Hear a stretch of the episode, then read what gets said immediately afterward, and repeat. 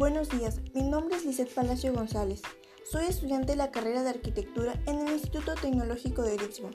Estoy en el séptimo semestre y les voy a platicar el capítulo 5, Defiéndase quien pueda, el futuro de los abogados, contadores y aseguradores, del libro Sálvese quien pueda, autor Andrés Oppenheimer.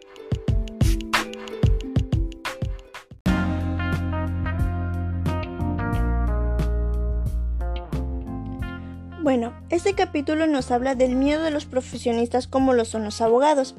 Este miedo surgió después de que se creara el primer abogado robot llamado Ross. Su miedo se fundamenta debido a que existe una gran diferencia entre ambos. Por ejemplo, los abogados deben leer una multitud de artículos y evaluarlos para poder resolver un caso. Y en cambio el robot tiene la capacidad de leer cientos de bases de datos que tienen en su propia memoria procesa la información, evalúa por sí mismo cuáles son los datos más importantes y entrega una respuesta concreta y definida en menor tiempo que los humanos. O sea, no solo lee artículos, sino también extrae de ellos la información más relevante que uno está buscando. Algunos consideran que ROS no es una manera de reemplazar a nuestros abogados, sino un mecanismo suplementario para ayudarlos a hacer las cosas más rápido, aprender más rápidamente y hacer un trabajo cada vez mejor. Pero en cambio hay quienes consideran que conforme pase el tiempo, el no usar este tipo de sistemas será visto como algo tan anticuado e incluso irresponsable, como lo sería hoy en día escribir una opinión legal en una máquina de escribir mecánica. Y en base a todas estas dudas, hay una pregunta muy común entre todos estos profesionistas, y es, ¿cuántos abogados humanos serán reemplazados por los nuevos robots de abogados como Ross en los próximos años? Debido a que aparte de los robots también existen las plataformas de Internet de servicios legales.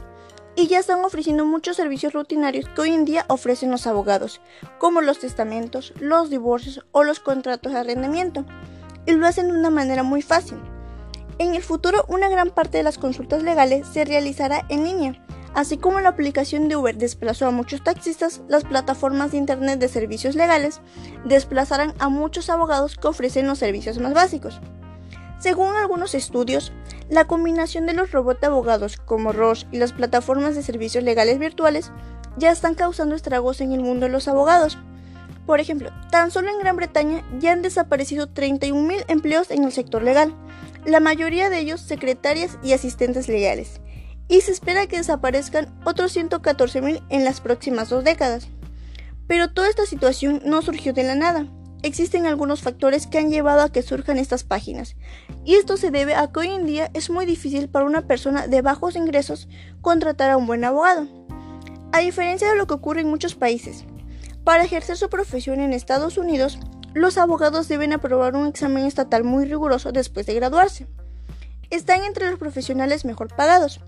Un abogado joven que trabaja en un buffet mediano grande de Estados Unidos gana alrededor de 300 dólares por hora, mientras que un abogado más experimentado gana unos 600 dólares y los más conocidos cobran más de 1000 dólares por hora. No es casual que hayan surgido plataformas de Internet ofreciendo servicios legales más baratos y que estén creciendo a pasos agigantados, ya que estas páginas cobran mucho más barato. Por ejemplo, hay algunas páginas que cobran un mínimo de 29 dólares por preparar un contrato de arrendamiento de una propiedad, 69 dólares por un testamento básico y 299 dólares por un divorcio incausado. Es obvio que las personas con bajos ingresos van a recurrir a estas páginas que le brindan el mismo servicio, pero a un bajo costo. En algunos países los abogados ya están poniendo el grito en el cielo, ante lo que ven como una creciente amenaza de los robots, y hasta cierto punto tienen razón, ya que muchas personas perderán su empleo, porque serán reemplazadas por estas máquinas automatizadas o ya no contratarán a más abogados. A pesar de este gran dilema, se debe reconocer que los robots tienen una gran ventaja, ya que hacen un trabajo mucho más rápido y preciso a un menor costo. Algunas asociaciones de abogados están tomando acciones contra estas plataformas de servicios legales por Internet y en varias instancias esas asociaciones de abogados han ido a los tribunales para prohibir su funcionamiento. Pero a la larga probablemente estén peleando una batalla perdida, igual que los gremios de taxistas que se rebelaron contra Uber y atacaron a sus conductores en París, Buenos Aires, entre otras ciudades. Muchos estudiosos del futuro de la abogacía pronostican que al igual que otras profesiones, los abogados dejarán de tener un monopolio absoluto sobre el ejercicio de su profesión. Las profesiones tal como existían están en vías de extinción porque ofrecen servicios anticuados y caros. Hasta ahora, los abogados y miembros de otras profesiones se caracterizaban por tener conocimientos especiales, poseer ciertas credenciales como títulos universitarios o licencias para practicar su profesión, y realizaban labores altamente reguladas. Pero en la era de Internet, los profesionales han dejado de ser los dueños absolutos de sus conocimientos especiales, ya que cualquier persona con acceso a un buscador de Google puede acceder a gran parte de ese saber en cuestión de segundos y gratuitamente, lo que es de gran ventaja para la sociedad. Incluso si aceptamos que los abogados de carne y hueso seguirán siendo indispensables para el ejercicio de las leyes, eso no significa que una parte de su trabajo, especialmente los contratos más simples, no lo elaboren fuentes alternativas, como los servicios legales, operados por personas sin título o cédula profesional. También nos menciona que no solo los abogados han sido afectados por estos robots, sino también los contadores, ya que grandes empresas de contabilidad se están metiendo de lleno al campo de los abogados, a pesar de que en Estados Unidos estas compañías no están autorizadas legalmente a ofrecer servicios legales. Pero una de las principales razones por la que las grandes empresas de contabilidad se están diversificando y metiéndose en áreas legales es precisamente porque saben que su labor fundamental la preparación de declaraciones de impuestos será cada vez más automatizada y ya no será necesario recurrir a los contadores para llevar a cabo estas actividades. El mismo fenómeno que está ocurriendo con los abogados y los contadores está afectando a los corredores de seguros. En Nueva York, por ejemplo, ya existe un sitio web que vende seguros de propiedad a un costo mucho menor que las compañías de seguros. Esta plataforma puede ofrecer pólizas mucho más baratas por estar casi totalmente automatizada. Y a juzgar por lo dicho anteriormente, no será extraño que muy pronto dejen de existir las oficinas que se dediquen exclusivamente a la abogacía, a la contabilidad o a otras profesiones afines.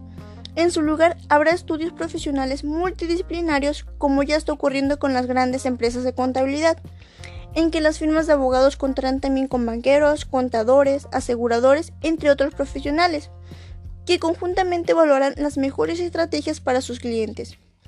Y esta es una gran idea, ya que se generan muchos empleos y podrán seguir ejerciendo sus profesiones. Lo más probable es que Ross y otros robots de su tipo lleguen a hacer el trabajo rutinario que hoy hacen la mayoría de los profesionales de estas áreas, y los abogados, contadores y aseguradores pasen a ser equipos de consultoría multidisciplinaria que tratarán de solucionar nuestros problemas de una manera integral. Debido a todos estos cambios, debemos tener en cuenta que su principal propósito es ayudar a la humanidad, pero así como traen ventajas, también generan desventajas, y el punto es saber cómo resolverlas, y tener siempre en mente, los cambios son inevitables y hay que tener la mente abierta a todo. Ya para finalizar, debemos resumir que este capítulo nos, nos habla de lo que están viviendo en la actualidad muchos profesionistas, que tienen que enfrentarse contra robots por los cuales están siendo sustituidos pero sin embargo tienen que buscar alternativas para seguir ejerciendo, así como lo es crear grupos multidisciplinarios para poder resolver este conflicto, ya que estos robots pueden hacer muchos de sus trabajos, pero hay algunos que no podrían llevarlos a cabo, como lo sería un juicio oral, y es ahí donde necesitaríamos a los abogados.